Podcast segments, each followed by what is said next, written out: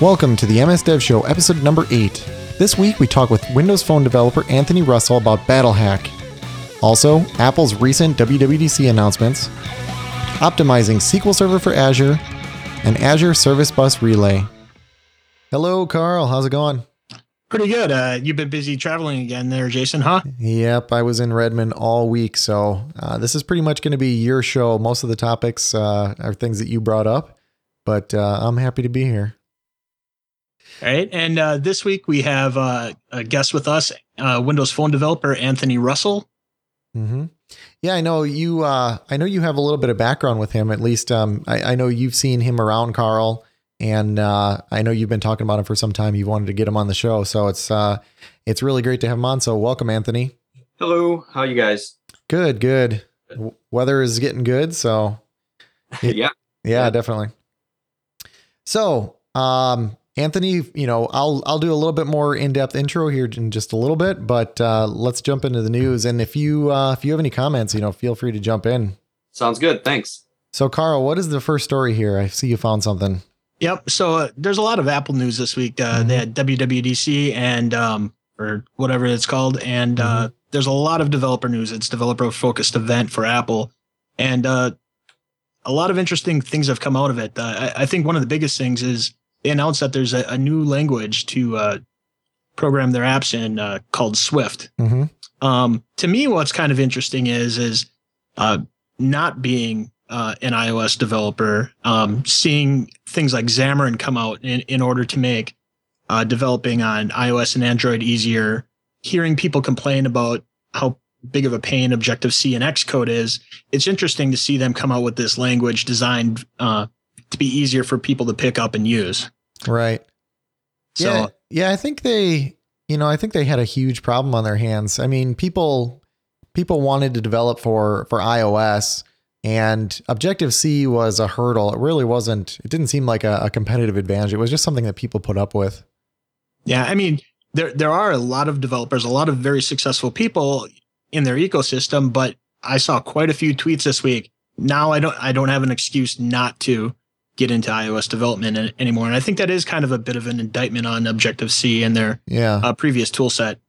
Yeah, I didn't have a I didn't have really have any, you know, strong opinions on this either way, but I think that was that's kind of a strong statement uh, that you mentioned there. You know, I think it sounds like Objective C was a hurdle for for quite a few people, and maybe this is what will um, let them, you know, get into the platform. Yeah, and uh, un- unless you got anything else on there, the the next couple of things kind of have a theme to them as well. Mhm. So, um, really, m- nearly everything that they announced kind of almost had an SDK with it. So, Mhm. uh, one of the themes is you know Apple's kind of opening up the platform be- uh, before. One of the things that I, I never really liked about the platform is that you always had a, a feel like you're going in and out of an app. You you go in an app, you go out Right. to the main, you know, desktop area and you go back in an app. Well, now they're going to, you know, I'm not sure exactly how this works, but they announced that there's going to be cross app communication. Mhm. So they're going to, you know, allow a bunch of A- APIs to uh, allow uh, communication to happen, uh, something that Windows Phone already has, something that Android already has. So it's, you know, it's interesting seeing Apple in this catch up mode. Yeah, this this one is pretty significant. I, I'm not sure why they didn't have this before. I think you know part of it is they just need the they just needed the pressure to do it. But this this cross app communication. I mean, I I think this is targeted at, at these these uh, big applications that that were desktop apps. So really, if you think about iPad apps, um, you know, people converting desktop applications and iPad apps, I think it's really focused on that because you take this sort of monolithic application that that does a whole bunch of different things, and if you split that out into multiple applications, you have this big problem because they can't talk to each other. Um, so I am, you know, I haven't really dug into how this works, but yeah, if you can make calls, you know, into um, you know methods of the of the other applications, that that does open up some really interesting scenarios, and it and it gives people the freedom now to to start to split these up into separate apps. Yeah. And, and and the next thing is really hitting r- right into the home of Android. Is they're announcing that the, you can now make widgets. Okay. So you know, once again, I'm not really sure how this is taking form because you know, you know, I'm not in a developer in this area, But uh, that's one of the huge things that people that are into Android really enjoy is having the widgets out there. It's a very much similar thing in the Windows Phone area, having the live tiles, having that active information out front on the desktop. So if uh, Apple gets a, a capability similar to this, I mean, once again, it seems like it's something they're playing catch up on, but it's something that people really want, and it's something that you know developers are going to take advantage of. Okay. Did does that um, does that actually work on their launcher, or do you know where the the notifications actually show up? I, I don't know how that works, but uh, Okay. uh, we have a link uh, to an Ars Technica article that uh, in the show notes that you can take a look for yourself. Okay. That'll be interesting to see how they do that because I think I think iOS I, I my guess is that they're probably a little jealous of the of live tiles and and also Android, you know, with the the Android widget system. I think the the Windows Phone tiles are a little bit easier to to use for for new users. Um, and I, I think they're just easier to manage in general. But um, yeah, it'll be interesting to see see what approach Apple takes. I think everybody is kind of going their own way now and and trying to figure out what how to make the best experience for users. Yep. And the final thing that I have is third party keyboards. Mm-hmm. Um, we saw even you know Windows Phone with uh, this newest release uh, integrating the swipe like capabilities from Android, and uh, kind of there was a not universal, but there's quite a few people that complain that Apple didn't have the best keyboard. So now they'll have the ability for other people to make their own keyboards and bring them on. Okay. Yeah, because um, I think you know I think we talked about this in previous episode, but you know Windows Phone took the took the world record there for a while, and I think that I think that was beaten recently. Did you hear anything about that? Yes, it was. It was beaten by a, an Android app, Yeah, I That- think it's it's just because of the flexibility of the Android platform. They were able to make something um, even quicker. yeah even quicker. but the the Windows Phone keyboard is amazing. So so yeah, that'll be that'll be interesting to see um see how this works. Is that is that open? Can anybody come up with a keyboard then? It looks like it. Yes. Okay. Well, that'll be interesting and terrifying to see what happens there. but also a, a, a potential huge uh, advantage as well because that that leaves Windows as the you know only major platform that doesn't have that capability at this point. Yeah, it'll be interesting to see if if people start asking for this now. I don't I don't know if anybody was asking for it. Have you ever seen anything out on the Windows Phone user voice? Um, I know before the integration of the swipe like uh, capabilities, that was one of the uh, people top asking for that. requests. Right, right. Okay. Yeah, because I think that's really the reason why people want to swap in a third party keyboard. I, I'm not aware of any other you know high performance keyboard that's that's really in great demand. I, I don't know of anybody who wants to swap in you know a Dvorak keyboard as an example. But one of the additional API or uh, things that you can supply with the keyboard is some of the uh, text prediction, especially if you have a language that's Mm, not high on the support list. I gotcha. Okay. So you could enable that, or if you wanted to have like a uh, one of the things with Windows Phone is you actually it takes a bit like if you wanted to curse hmm per se, you won't get that text prediction in there. So if you wanted, you know, some, you know, not normalized English, you know, or whatever your Ugh. I so I can picture it now. I can picture you know all these these uh, Facebook kids that you know they they can't speak you know they can't type in in proper English. Yep. I'm, I'm picturing the keyboard that that like auto corrects to that. Yep. That's Or a la- you- language of its own. or you have it autocorrect to pirate on Talk Like a Pirate Day or something. Well, that might be useful. I could. Uh, that'd be great if I could you know force that on somebody's phone. Okay. Um. Anything else about uh, the Apple WWDC news? Um, no, that was just kind of like the big highlights. Um, Okay. I don't feel like I'm big enough of an expert on it to go into detail, but definitely something that we should all be aware of is what everybody else is doing. Yeah, I don't think anybody should be blind to the, the you know the rest of the ecosystem that's out there. You know, the other platforms. Uh, they're doing interesting things. I think, every, like I said before, everybody's got their own spin on on you know how they want want to approach this. Um, you know, iOS. I think their their biggest challenges right now is that you know they're they're just a they're an application launcher. I really don't even see it as an operating system. I I see it. Um, you know, it's finally been gaining some depth, especially with iOS 7 and now um, iOS 8. But if you look at something like Windows Phone or Android, the operating system has a ton of depth. Um, got some Android news here. What do we have here? Just give me one second. Oh, just send me a link. Okay. Nope, nope. I gotcha.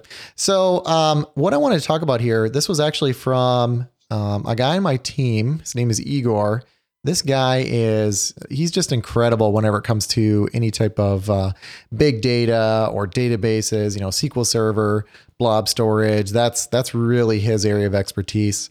And uh, we're going to put a link to this in the show notes, but he, he wrote this amazing blog post out on um, msdn.com on the, the blogs out there.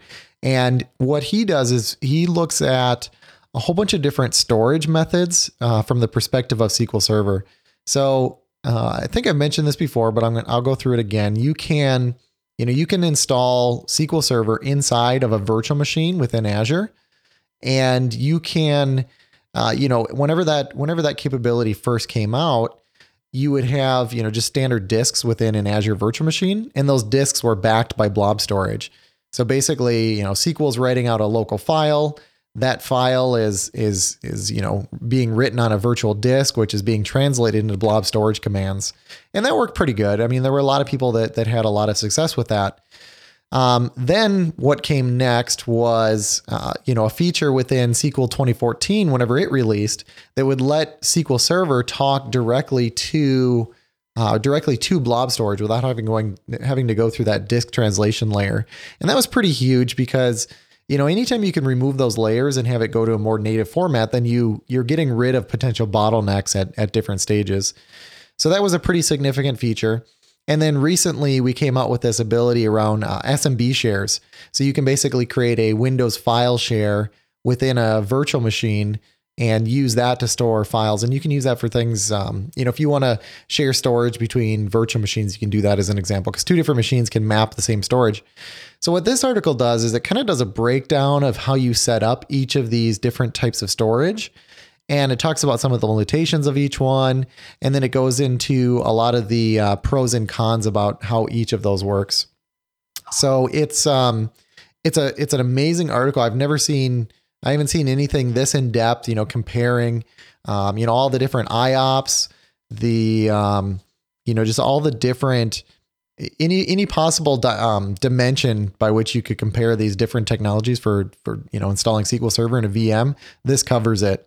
So I would definitely check this out. If you're doing any, if you have any thoughts about installing, or if you're running SQL Server up in Azure, I would take a look at this. And even if you're not doing anything with uh, SQL Server, I would still take a look at this if you're using Azure at all, because it really gives you an in-depth view of you know how some of these storage technologies work up in Azure. So yeah, and it want- looks and it looks like at the end of the article, there's a really good pro and con list of, of each one, and and the oh, table oh, totally. underneath underneath yeah. that. It, it, really is a gives a pretty good overview of each technology and what its strengths and weaknesses are. Yeah. So you can really target what what you're trying to do yep. to the application that uh, you're going to end up wanting to implement. Yeah, I, I, this is just the post to look at if you're if you're working with with storage and you're you want to evaluate some of the different ways of storing things. I think this is great. Um, mm-hmm. I'm looking at the article right now, and you know, I think most developers um, that work in our field, even even professional, I mean, I do this mm-hmm. day to day. You know, we I, I work in SQL a lot, but you know, I, I don't get into it a lot of real. I don't I don't get into a lot of real depth stuff with SQL. I don't I don't you know weigh the pros and cons. A lot of times, it's just you know mm-hmm. basic mm-hmm. you know CRUD operations here and there or whatever. Um, so having something like this uh, is not only nice for helping you make a decision, but it's educational too, which is really really beneficial. Yeah, because I mean, in in all honesty, we don't we don't want to have to worry about these things. We, you know, I think from from our perspective, we have data that we want to store in our database, and we don't really want to think about how it's stored, and we don't want to have to worry about performance. There's there's times that we have to whenever we talk about indexing and things like that. But uh, you know, sometimes we have to worry about how do we actually just make SQL Server as efficient as possible whenever it's you know storing that underlying data. Absolutely. And uh, yeah, and this this article, I just I thought this this uh, blog post was just amazing. So I, I really suggest everybody check it out. I, I, think a lot of developers don't uh, they don't take into consideration um, the uh, the weight of their calls. You know, they mm-hmm. they have you know ten entries in their database when they're testing, and you know it it, it takes a, a, fraction of a second to run, but they they don't think about scaling. They don't think about you know how that call is going to operate once you hit you know 10 million or you know 200 million oh, entries. Yeah. So uh, you know to to have you, you, when you when you implement this stuff, you want to implement it right from the beginning. So it, it's really nice to have something like that. Yeah, Carl and I probably had hours of discussions on on those just those topics because we were using a an agile process to to develop some software, and uh, we had you know a very strict definition of done, and it got to the point where the definition of done itself said, hey, if there are any queries involved in this, um, you know, you had to have used um, what is it? You had to run um, what is it? Analyze query within Management Studio, Hmm. and then also um, run it- Profiler. yeah, also profiler and look at the actual SQL generated because we were using a you know an OR, ORM mapper. We were using LINQ to SQL, so the the LINQ that you wrote in your code might look fine, but the translated SQL might be inefficient, uh, and it's not always obvious. So we just we just had this rule that said, hey, you have to look at what's actually being generated and verify that that is what you think it is, and then also you know like I said, run that through SQL and have it you know analyze the performance so that whenever you do scale up, it's a non-issue. Yeah. Okay. Um, so you just heard Anthony Russell. And uh, so I wanted to give you a little bit more of an intro because uh, we want to talk to you in depth here. Sure. Um, so you're a Windows Phone developer in Northeast Iowa, and uh, we were Ohio. talking. Ohio. Oh, sorry, Yeah. Ohio. I can't. if I can't read. No offense. no problem. And uh, you had mentioned earlier that you're, you know, you're always looking to connect with other devs in the area. Yeah. Um, so that's that's great. I know there's some some events in the area, and we'll we'll talk about a little bit of that later. Um, I did want to point out, and we'll put a link to this in the show notes. So you currently have 16 apps in the store, and um, what what was interesting about this list of apps is I, I was looking through it, and and and none of these are you know there's there's no um, you know there's no Angry Birds or Flappy Birds or anything like that in there. But what you have in there are a whole bunch of apps. I think that were you know, I think some of them at least were born out of necessity and they're, they're things that you normally don't think of. And I, I thought they were just very, very clever. For example, you have this one in here that that's called My Cuts and it tells you, you know, it's for storing uh, what type of haircut you had and, and, you know, all the related information of that. And I, I just really, I thought that was really great. Thank you. Yeah. So, I- you know, I, I just think there's, I think there's a lot of opportunity for those types of apps to, to, you know, niches that people can pick up on. Um, Absolutely. yeah. And, and yeah, you know, I think that's the problem that a lot of developers, um, a lot of indie developers make. That's that's the main problem is they they come into this and they say, I want to make the next Angry Birds or I want Right. to make the next Flappy Bird or whatever, and you know that's just unrealistic. Mhm. Uh, it, it's unrealistic from the standpoint of an indie dev doing something like that, and it's unrealistic for for anybody. I mean, nobody can predict. You know, you have these these giant companies and they'll make 20, 30 titles before they'll have a giant hit. exactly. So, um, yeah, you know, to to come into that and being being unrealistic about it isn't helping anybody. And in the end, you're just going to get frustrated. You're not going to get a ton of downloads. Um, so yeah, you know, you want to. A better way to do it is to focus in on a specific problem. Um, or or you know, one of the, my my favorite games is I'll uh, look at the Android and iPhone store and see, you know, where you know where their market is going and uh, what apps are excelling there and then I'll, I'll compare it to the Windows Phone market and see if we have the same problems or if we have those apps at all. And if Mhm. we don't, then that's an instant target. Um, you know, or if they, if we do have these apps, uh, look at your competitors and see what people are belly aching about. You know, oh, you know, they might say, oh, you know, this app is great for X, Y, and Z, but it, I really wish it had, you know, uh, S or T, and uh, Mhm. that that's where you come in and fill those holes. Yeah. This is I, I just I just think this is this is uh this is really neat what you've done here. And then this obviously gives you a lot of agility and experience. So, you know, whenever you do have the next big idea, you'll be able to move on it really quick because you you have the whole process under your belt.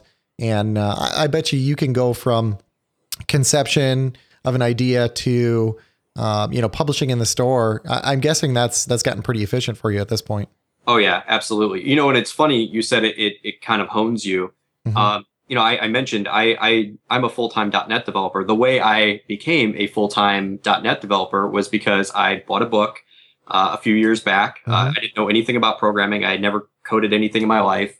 Um, and uh, I bought a book, uh, C Sharp in 24 hours.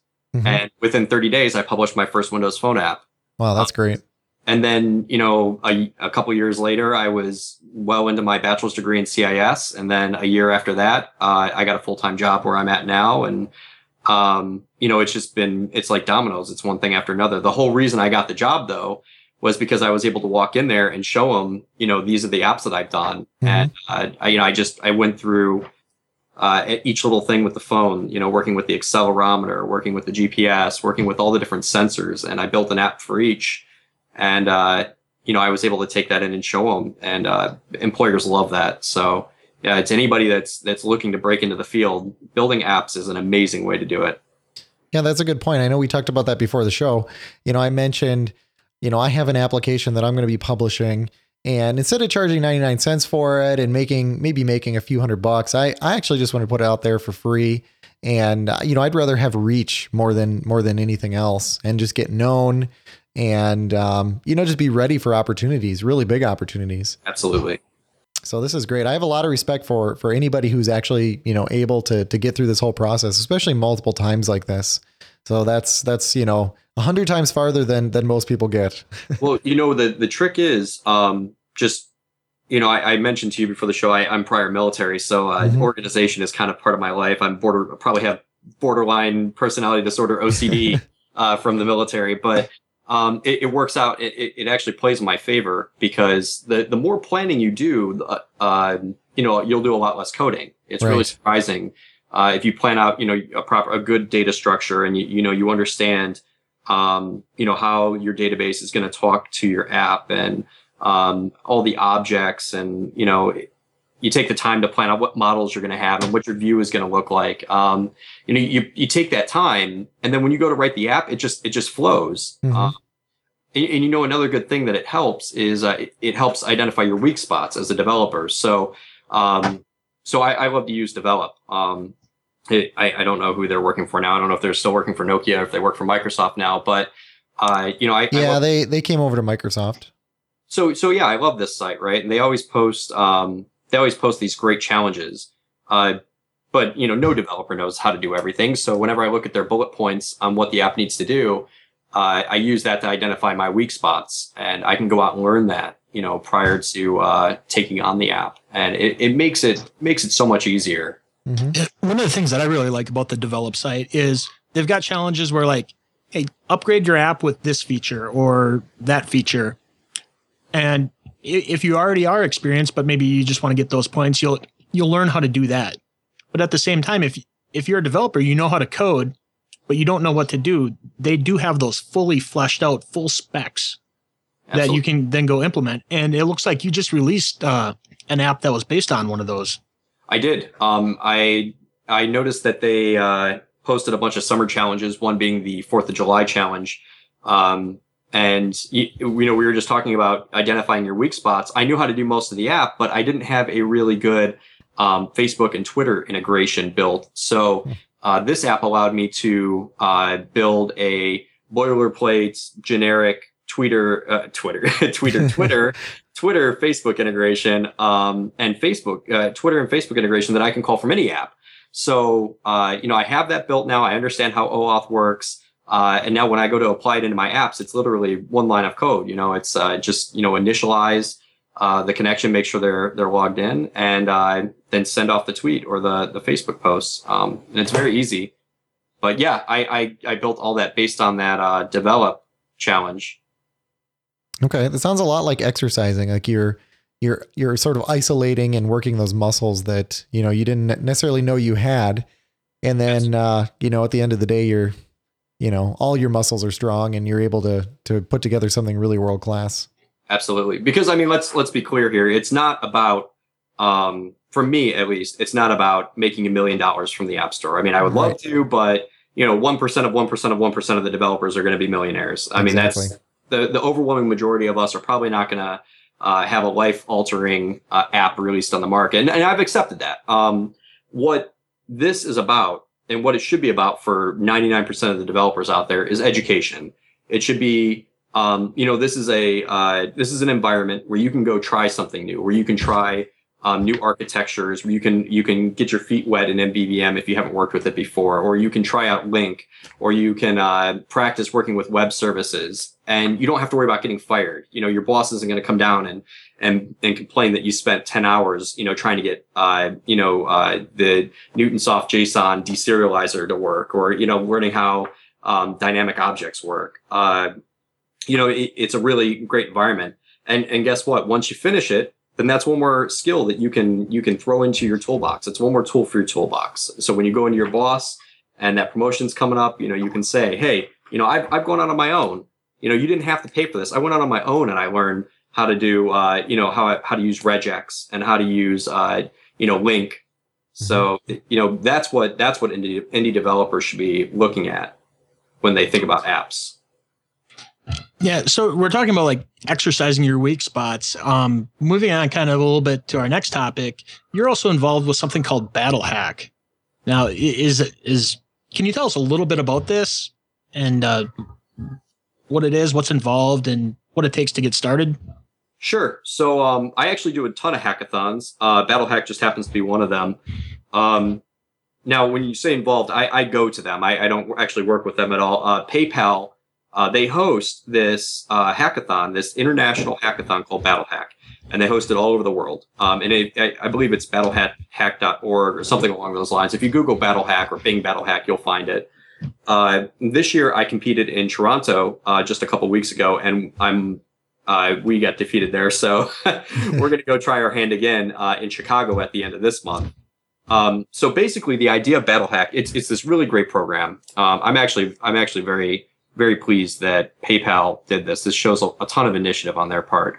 Mm-hmm. Um, they created this hackathon and they put up a cash bag of a hundred thousand dollars, and uh, they go around all over the world and they throw this competition in different cities and they say uh, you only have two requirements. You have to integrate the PayPal API in some way, and you have to help your community. If you do those two things, then you can you know, compete for a hundred thousand dollars. And if you don't do these two things, most specifically the helping your community, then you're not going to get anything. And uh, this is great because it, it's really reaching out to all these people in our community and and letting and giving incentive incentivizing uh, creating donation apps and creating uh, you know things to help the homeless. Um, and this is what we need. We really do need these things in our community. And it's uh, it, it's uh, not platform specific. You can go in there and, and do whatever you'd like. Um, last year, last October, uh, I did one that was for Windows Phone, WPF, and Arduino. Uh, I took a team that did that. We had we actually had two Arduino solutions. Um, and then this year we did a Windows Phone specific one. And then uh, I can't tell you about the one coming up, but it's going to be great and it's um, platform. Is there any like additional specific rules? Like I, am sure you can't come with a half coded project or anything. Well, of course, yeah. So the spirit of the competition is that you do all the coding there. They give you a 24 hour block to. Uh, it, it's usually from like 1 p.m. to 1 p.m. Uh, to create the best thing that you can. And if you come in with something really polished, they're they're going to assume that you did it ahead of time, and it's probably not going to not going to result well for you. Um, and I mean, it, it really doesn't have to be well polished. It's really more about originality um, how you integrated the PayPal API and how you're helping somebody. You know, if you're uh, if you you know the the team that beat us last year in Washington D.C., um, they had a really great idea. Uh, they were helping homeless people uh, get meals. So they had this idea where you could sponsor a homeless person, and then they would be able to go into a restaurant and uh, eat food that you've bought for them. And I thought that was really great. Mm-hmm. Um, and then uh, this year, uh, I forget who the winning team was. I think they came up with a a, a device that crowdsourced uh, finding lost children. It was it was really great. Um, we saw a, a, ton of great ideas this year. Um, I, I, love going to these things, and I love competing. Competing is in my blood. Um, it, it's just something I love to do. Uh, but I don't mind getting beat at these because I know that the people that beat me, um, I, I know that they're coming up with a great idea that's going to help you know, hopefully help somebody in the future. So uh, it's kind of a, a bittersweet loss. Now, you mentioned that you have a team that you go with. Now, some of our listeners, they may be interested in this, but it's just themselves. Is there a way to meet people while you're there, or is this something where you kind of do have a team? Yeah, so um, you don't have to have a team. Uh, every competition I go to, we uh, we usually mix up the teams. I, I, don't think I've ever had the same team twice. Uh, but uh, yeah, you can either create a team ahead of time uh, for Battle Hack, or you can create a team while you're there. Uh, when you go there, they have a sign in form, and you list your uh, strengths and weaknesses, and uh, you they give you time prior to the hack to go around and choose party members. Um, and usually you want to find somebody that you don't want to, you know, uh, a class specific or a class heavy team. You don't want like all engineers or all designers. You want, you know, different classes for everyone. And How that's big- what we do when we we design our teams as well. Yeah, how big is a team? Uh, for Battle Hack, I think the max is four. That's the Okay. that's the max size. Okay. And obviously, you can go by yourself if you'd like. I don't think I've done one by myself yet, though. Yeah, I would think you'd want. I would think most teams would be probably four people, right? Well, so yeah, um, I don't know if you guys have heard of the mythical man hour, right? Yeah. Uh, but so you don't want a ton of chefs in the kitchen, especially if they're all alpha chefs. Um, you want, you know, you, you definitely need some Indians and um, anybody that likes going to these competitions. You know, they they tend to be the alpha mindset. So you you have to weigh weigh you know uh, what you want to accomplish and who's going to do what. Uh, that's why we form our teams ahead of time. So we walk the line of uh, what you're allowed to do ahead of time. Uh, we will come up with our idea ahead of time. We will uh, design on a whiteboard, um, you know, maybe our data structure and you know the name, you know, uh, how the the database is going to look, and um, we'll assign who's going to do what. So when we get there, when that when that you know gong strikes, they use a gong for battle hack. When that gong strikes, hmm um, I know that you know team member A is going to work on the web service layer, and you know team member B he's going to start working on the views immediately, and you know I need to do X, Y, and Z. So uh, there's not a lot of stepping on each other. Whereas if you form a team when you get there, um, I, I've walked, you know, every now and then I'll go up and get a glass of water and hear, you know, five, four or five hours in, hear people still arguing what their idea is about Mhm. and uh, you know you you only have 24 hours and it sounds like a long time but it's not and it it's tough so you definitely want to get it ahead of time Yeah, me and Carl will be the ones arguing on the team. oh it, it never fails Well, that's just because we like arguing. But yeah. oh of course Oh, we could do that ahead of time though, Carl. We could do like 24 hours of arguing and then 24 hours of coding. that's the best way to do it right Yep, yep. Yeah, so um, I was following you on Twitter uh, during your last one, and I think about 18 hours in, you had this vine of you just dead tired. Do you have Oh. any? Do you have any advice for you know how to get through those long hours, or how to, how to stretch it so your team's being productive the entire time?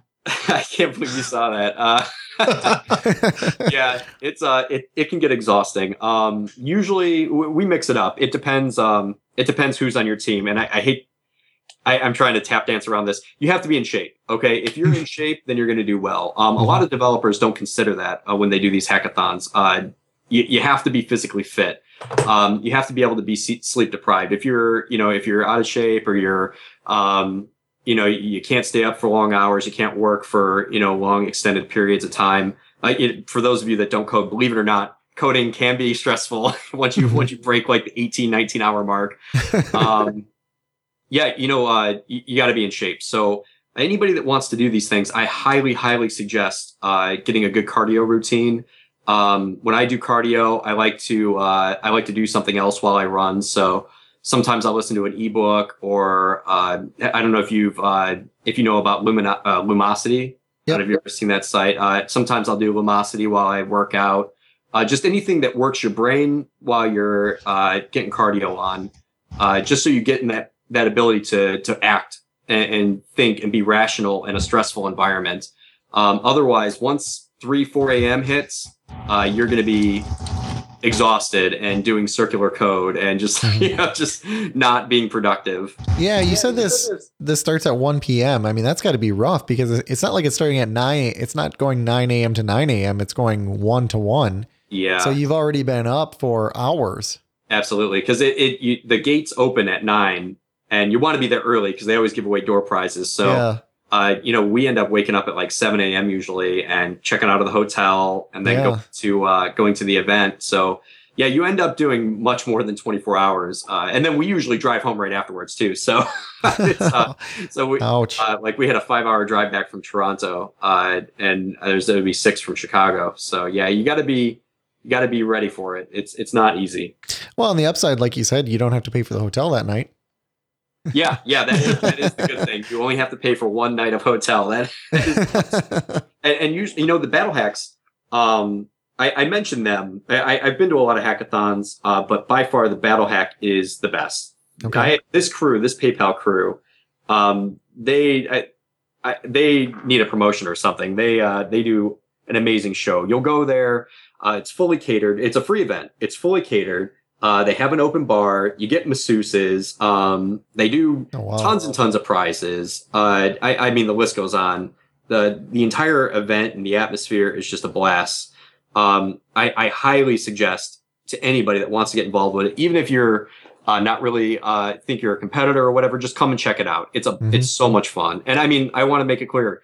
I don't work for PayPal. I have no affiliation with them. This is my true feelings. I, I mean, I love going to it. It's such a great time. Yeah, you're you're getting me excited about this. I see. Yeah, I see it's coming up here in Chicago, which is about three hours from me. Here Oh, at the you end should of go. June. You should absolutely go. It's it's going to be so much fun. Yeah. Wow. Yeah, I'm getting I'm getting a little excited about this. This sounds really cool.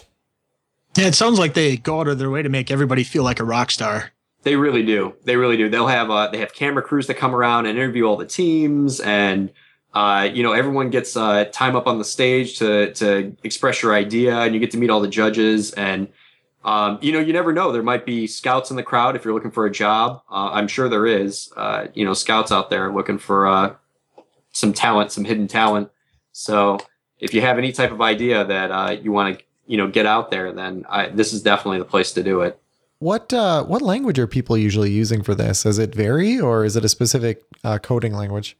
So yeah, um, being in shape is just one of the aspects of a good uh, competitor at these events. Um, you don't want to come here and just know one language. I mean, you can obviously Yeah. come here and just know one language, but uh, you know, people that go to these things, they're they're they're not just focused in one area. They, you know, like me personally, uh, just at our last event, I did uh, MySQL, I did PHP, I did uh, some JavaScript, I did some .NET, you know, some C Sharp uh, XAML, obviously. Um, you know, we we we work across the board.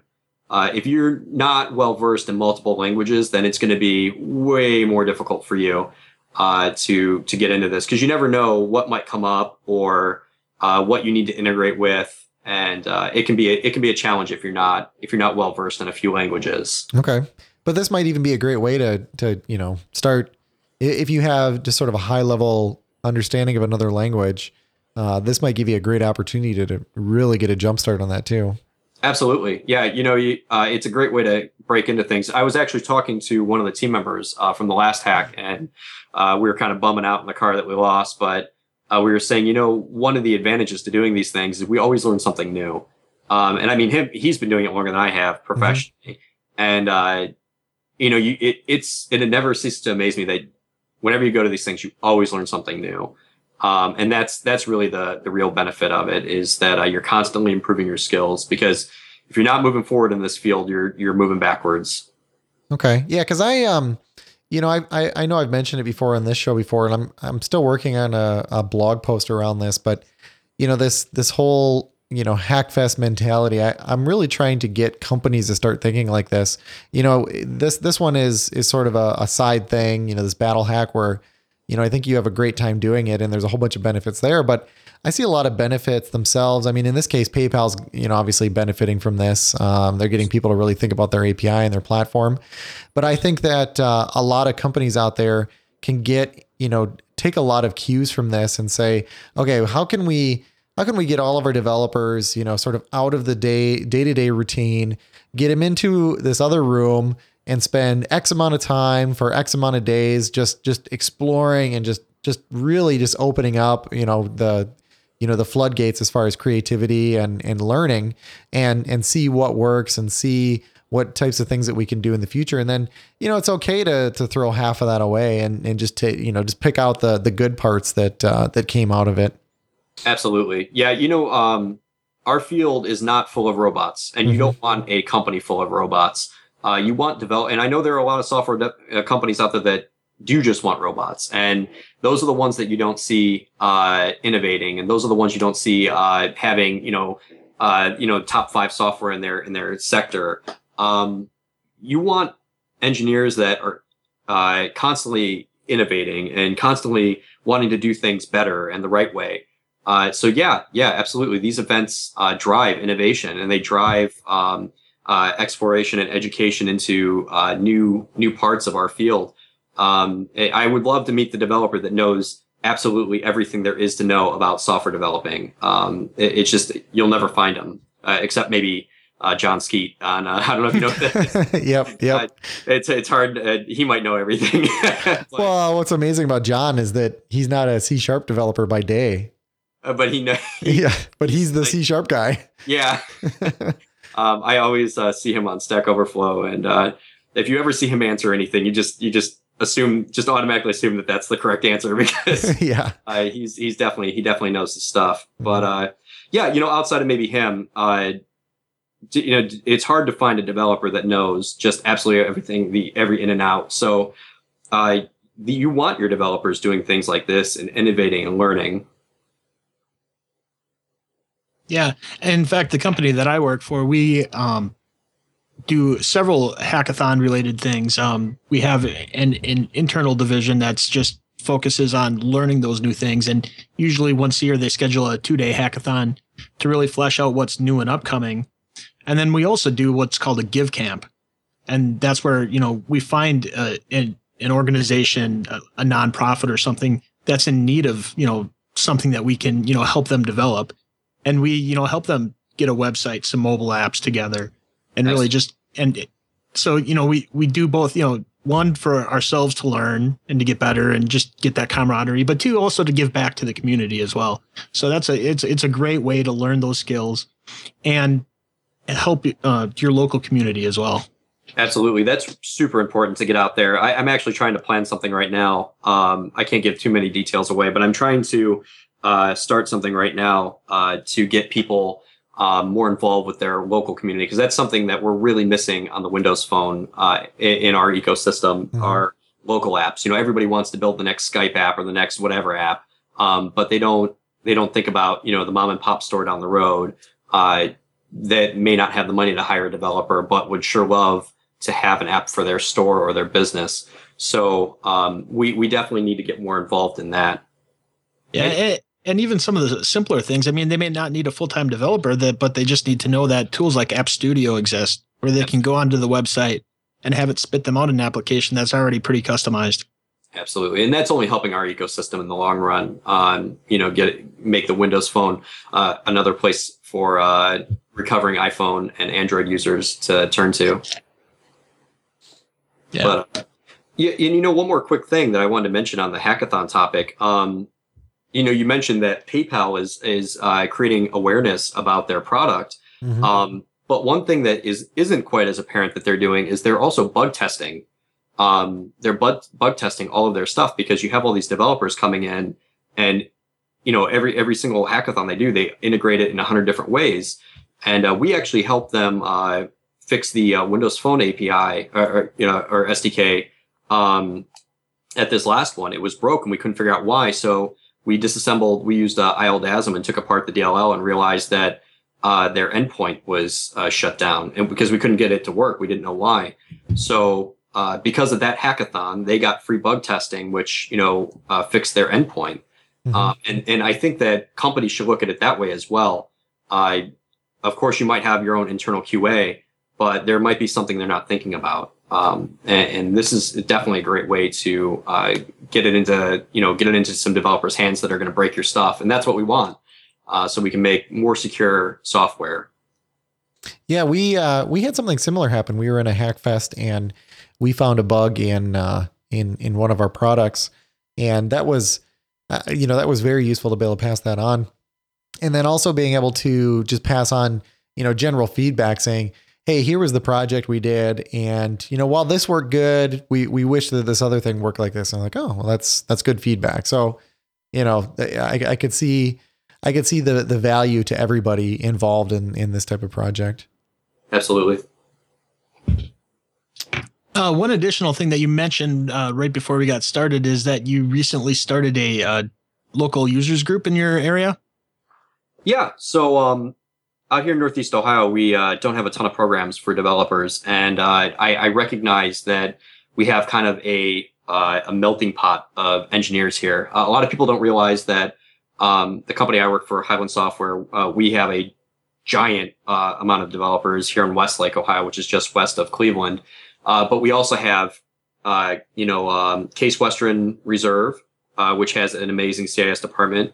We have Cleveland State University, uh, which has an amazing CIS department. Um, Sherwin Williams, they're out here. They have a huge developer department. Uh, there, there's a ton of software companies right here.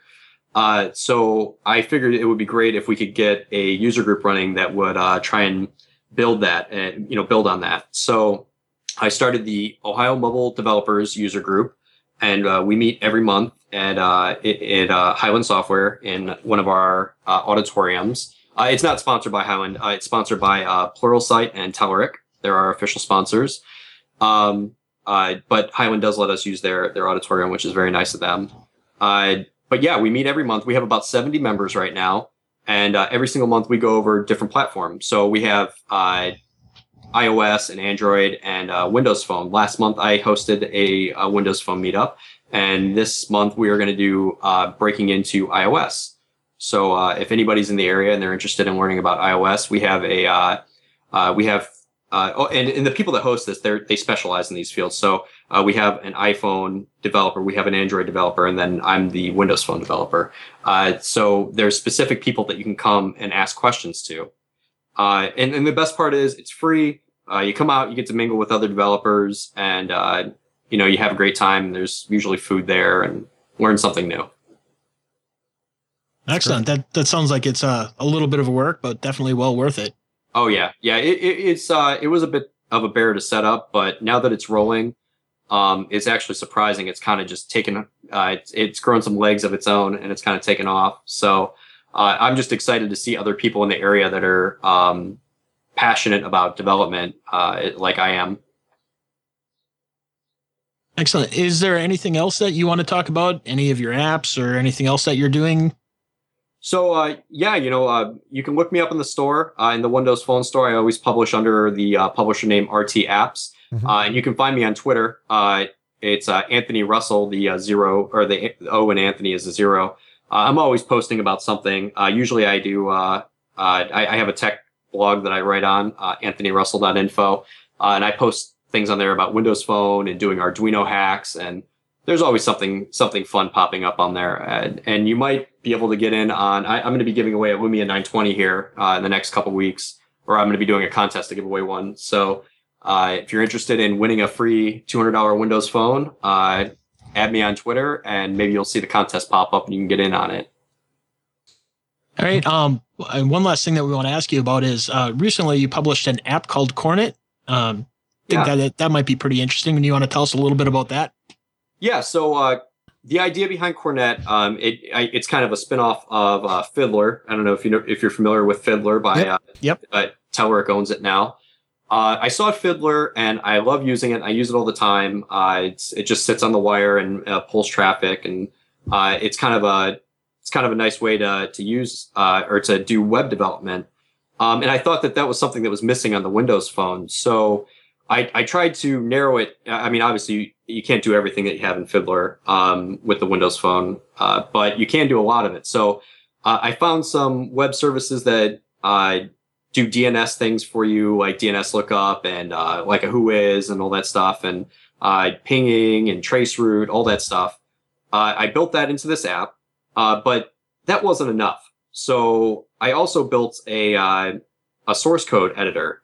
So what you can do is if you open up my app, uh, you can browse to a web page, your web page probably, and that you're working on, and you you can hit pull the sort or pull source code and it will pull all the source code into an, a live editor where you can uh, search for specific lines of code or keywords and you can modify them right there and then you can run it in a, in a, in a browser right there on the phone. Uh, and where this comes in handy is if, uh, you know, you, you put, you know, maybe your boss calls you and said, Hey, we're having a problem with X, Y, or Z. Uh, can you take a look at the source code? So you pull the, you know, you, you navigate to the site, you're on the road, maybe you're in the bus, on the bus or whatever uh, you navigate to the site, you pull the code, and you can you can help identify errors while you're on the go. And uh, it's the the only thing of its kind right now on the Windows Phone. Um, so uh, I'm hoping that people send me some feedback on it and tell me what you'd like to see. I'm, I'm already getting some great feedback from people, and uh, I, I, keep rolling those in updates. So if you see something you'd like, uh, please feel free. There's feedback feedback forms built right into the app uh, shoot me an email and uh, I will do my best to put in what you'd like. I'm installing it right now, so I'll be checking it out. I'll definitely get you some feedback. Oh no. I'll try to keep it positive though. Carl knows I'm a very positive guy. Yeah, I, I got one of the, plenty of the uh, one word feedbacks on uh, on the Windows Store. So, uh, preferably more than more than this sucks or uh, you know go die or something like that. no, no, I uh, no, I'm I'm pretty good at crashing applications. So if there's any bugs, Yes, I'll find is. them. oh, awesome! And I, I was always the the final line of uh, QA defense. oh, And, nice. Uh, no, I'll, I'll I'll try it out because I, I I like these uh, these type of utility apps like this. So I'm gonna I'm installing it right now. I'll check it out. Um, this is this is very cool though.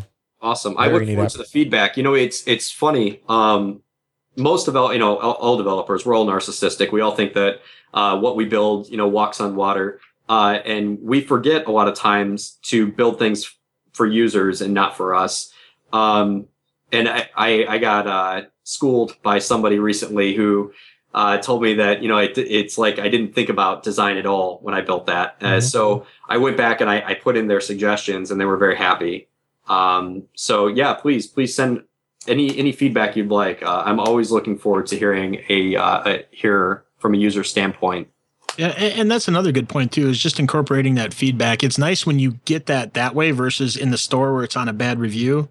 Um, one of my apps, one of the first reviews was, uh, um, "Hey, you don't let me customize the color on this," and I should have.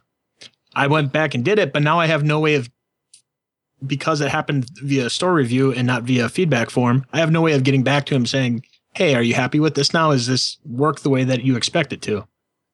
Absolutely. Yeah. So uh, one of the things that you know I've learned, uh, we spoke before the show about uh, a, a well-known developer, Atley Hunter, um, and you know I, one thing I've learned from him and from a lot of the uh, Nokia ambassadors. I guess they're mic- Microsoft ambassadors now, but uh, you know uh, like Atley Hunter and Nick Landry and Lance McCarty, and Rich Dunbar, all these guys. Um, by the way, if you're a Windows Phone developer and you're out there and you're just you're blowing in the wind and you don't know about these people, you need to go find them. Uh, there are these developers out there, and they used to be called Nokia ambassadors. I don't know what they're doing, uh, what they're going by now, Mhm. but I guarantee they still exist. That they didn't go away. Um, these people are. There's one for uh, everyone in the community. So, uh, like mine is Lance McCarty. He covers most of uh, northeastern United States, uh, and also uh, uh, uh, Nick Landry. He's uh, out here as well. And, and Um, if you're in our area in Wisconsin and uh, northern central U.S. and uh, most of Canada, it's Atley Hunter. There you go. Yeah, Atley, uh, he's a great guy. He was actually on our team in Toronto. He joined us on the Toronto team uh, Okay. for the Battle Hack. Um, great guy, very knowledgeable. Uh, if you are an indie developer and you don't know these people, you need to reach out to them because they will help you. Uh, taught me something uh, really good. Um, he cranks out apps. This guy's got a ridiculous amount of apps on the market. And I asked him, I'm like, how do you do this? And he told me that uh, if you're writing code more than once, then you're doing something wrong. Uh, so he he taught me to to build like a boilerplate uh, code project where I stick like an about page in there, and I'll put like uh, I, created a free DLL that's available on my on my tech blog uh, called Easy ISO, and it helps people uh, do isolated storage calls. I put that in there because these are things that I integrate into every single app. Um, I I put a, a Facebook integration and a Twitter integration in there, so now every single app that I build all I have to do is import that that one project, and I instantly have all this functionality. Um, if you do this, you're going to see your development time just just go way down. Uh, it, it's it's amazing the return on investment that you get out of this. Uh, and and I can't believe that I was writing code, you know, the same exact code over and over and over again. Mhm. Um, this this is definitely the way to do it. So uh, please, please, if you uh, reach out to these uh, ambassadors, they will help you and they will guide you and, and get you on the right track. Yeah, they are pretty amazing. I, I talked to, I had the the um, opportunity to fe- talk to uh, Atley about a year ago, and uh, you know I spent about an hour with him, and I think he had like fifty things that, you know, whenever you hear them, they're they're sort of obvious, but they're not things that you think of until you know you, you do something like he's done, where you've written hundred apps and you've just really thought about it from from every possible direction, and um, yeah, this guy he, he definitely has the he's mastered just cranking out apps. I think uh, you know if he was at that that Hackfest and you know you guys have 24 hours, he's probably like, wait, wait, wait, we're supposed to only do one app. Yeah, well, actually, you know what's funny? You mentioned that we we actually built two apps uh, for our entry. Okay, he built, he built one of them, and, and my team, the rest of my team, and I built the other one. Yeah, uh, his development uh, abilities are just ridiculous, and like you said, it, it's funny. It's uh, it's things that you would think are obvious um, that you know you wouldn't want to code over and over and over again, but for some reason we all do. Mm-hmm. Uh, and he just uh, he wraps it all up into a nice little package, and uh, whenever he starts a new app, uh, he just you know imports it, and it's it's done. Uh, and that's that's that's the best way to do this. Yeah, yeah. The uh, we had an episode. it was two episodes ago. It was episode number six, I think, with Jason Short, and he had some some really good tips um, those are really some quality in-depth tips. But uh, yeah, we should definitely get somebody. We'll have to get somebody like Atley on where where we can really go through like the full list. You know, there's probably 50 different items that somebody like that can talk about. Oh yeah, yeah, I, I wouldn't doubt it. I I was laughing because um, I. I, I was trying to figure out how to. Uh, I, I was having this problem when you create a uh, a list box a list box template mm-hmm. for its items. Uh, when you bind uh, to it, it, you can't really uh, I, I, don't know how to explain this. The uh, the text bo- if you put a text box in there, uh, and that's the only thing in the in the list box, um, you get two backgrounds when you click on it. You get the background of the text box and you get the background of the list box item. Mm-hmm. And uh, it's not intuitive on changing the list box item's background. Uh, so I figured it out. I, I spent some time and I, I sat down and uh, I figured out how to do it on the Windows Phone. On in the uh, in WPF, it's pretty straightforward, but on the Windows Phone, it's it's a little bit of a different path. So I wrote a blog post about it and uh, I sent it to Atley and he was laughing. He, he told me there's a much easier way to do it. And uh, he, he told me in about 30 seconds uh, that the only thing you really have to do is just throw the text box in a grid.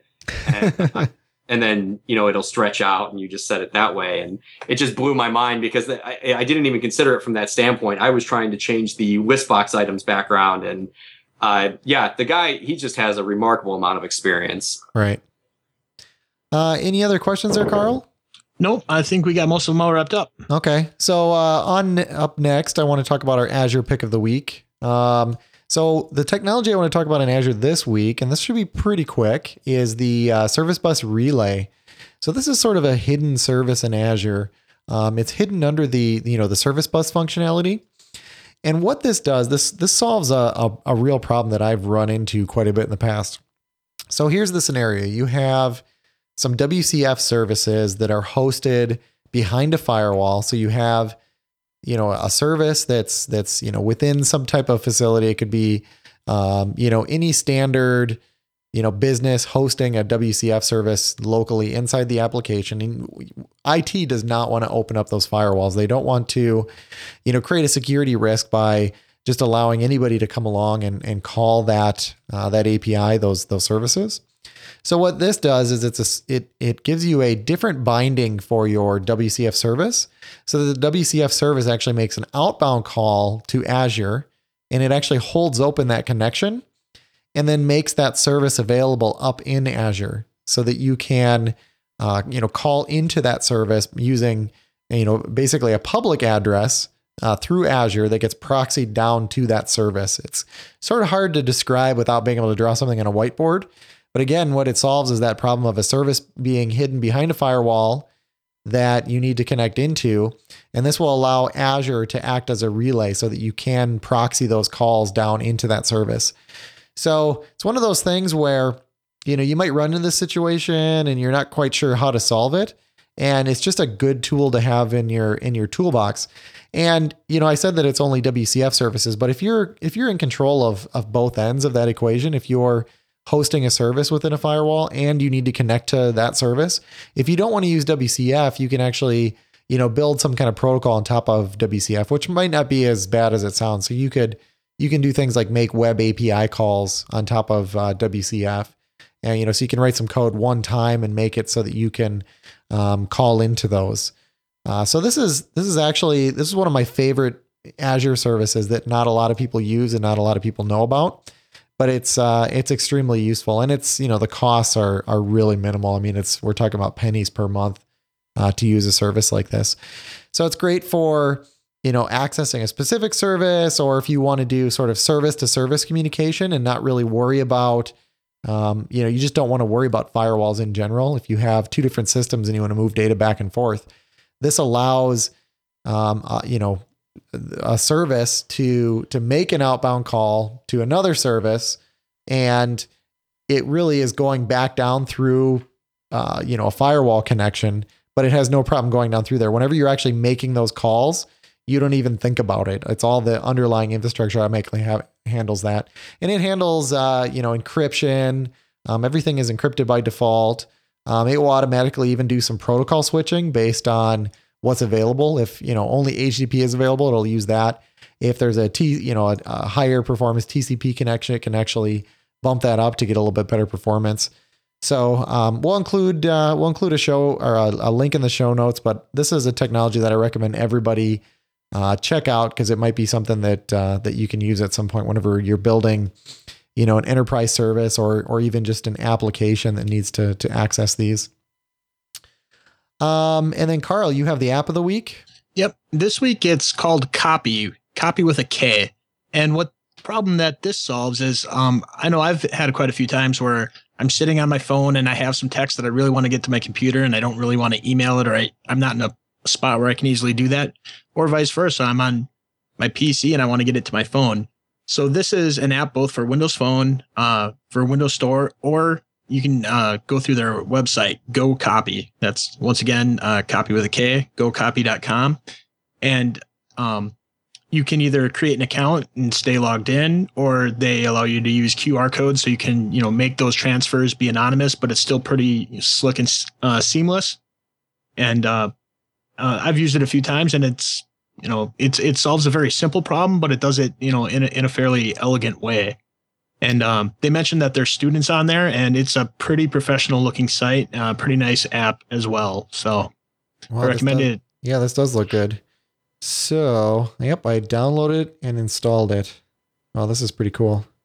Yep. So, so if you have it, if you have um, the website up, it'll just have a QR code up in the top. You can scan it from within the app, and then it just makes that association between the website and and the app.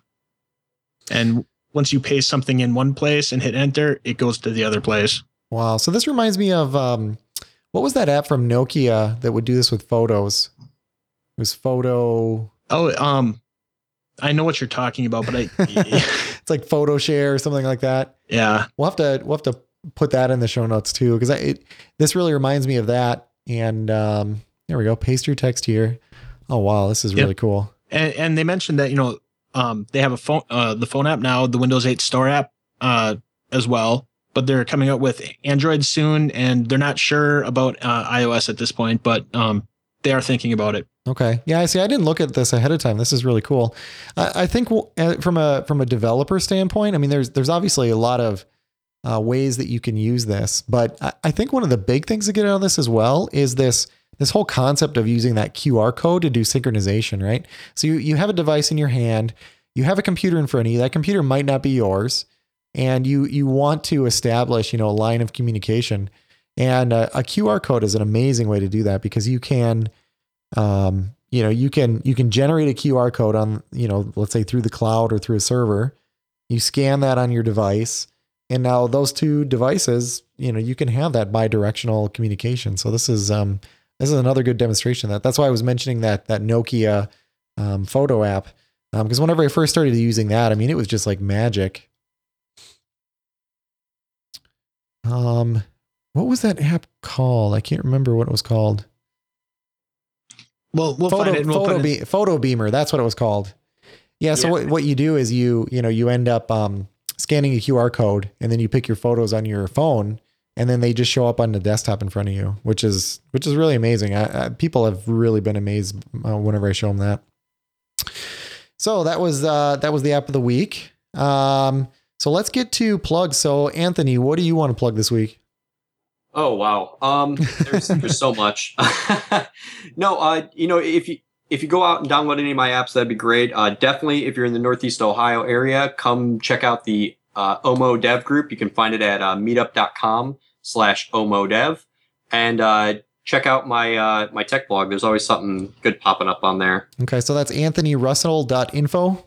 Yeah, anthonyrussell.info is the uh, is my tech blog, and uh, you'll find links to my Twitter. And if you're interested on uh, what I've done on Stack Overflow, you can find links for that on there as well. Uh, you'll also find links for the meetup group on there. That's actually probably a great place. Just go there for everything. Okay.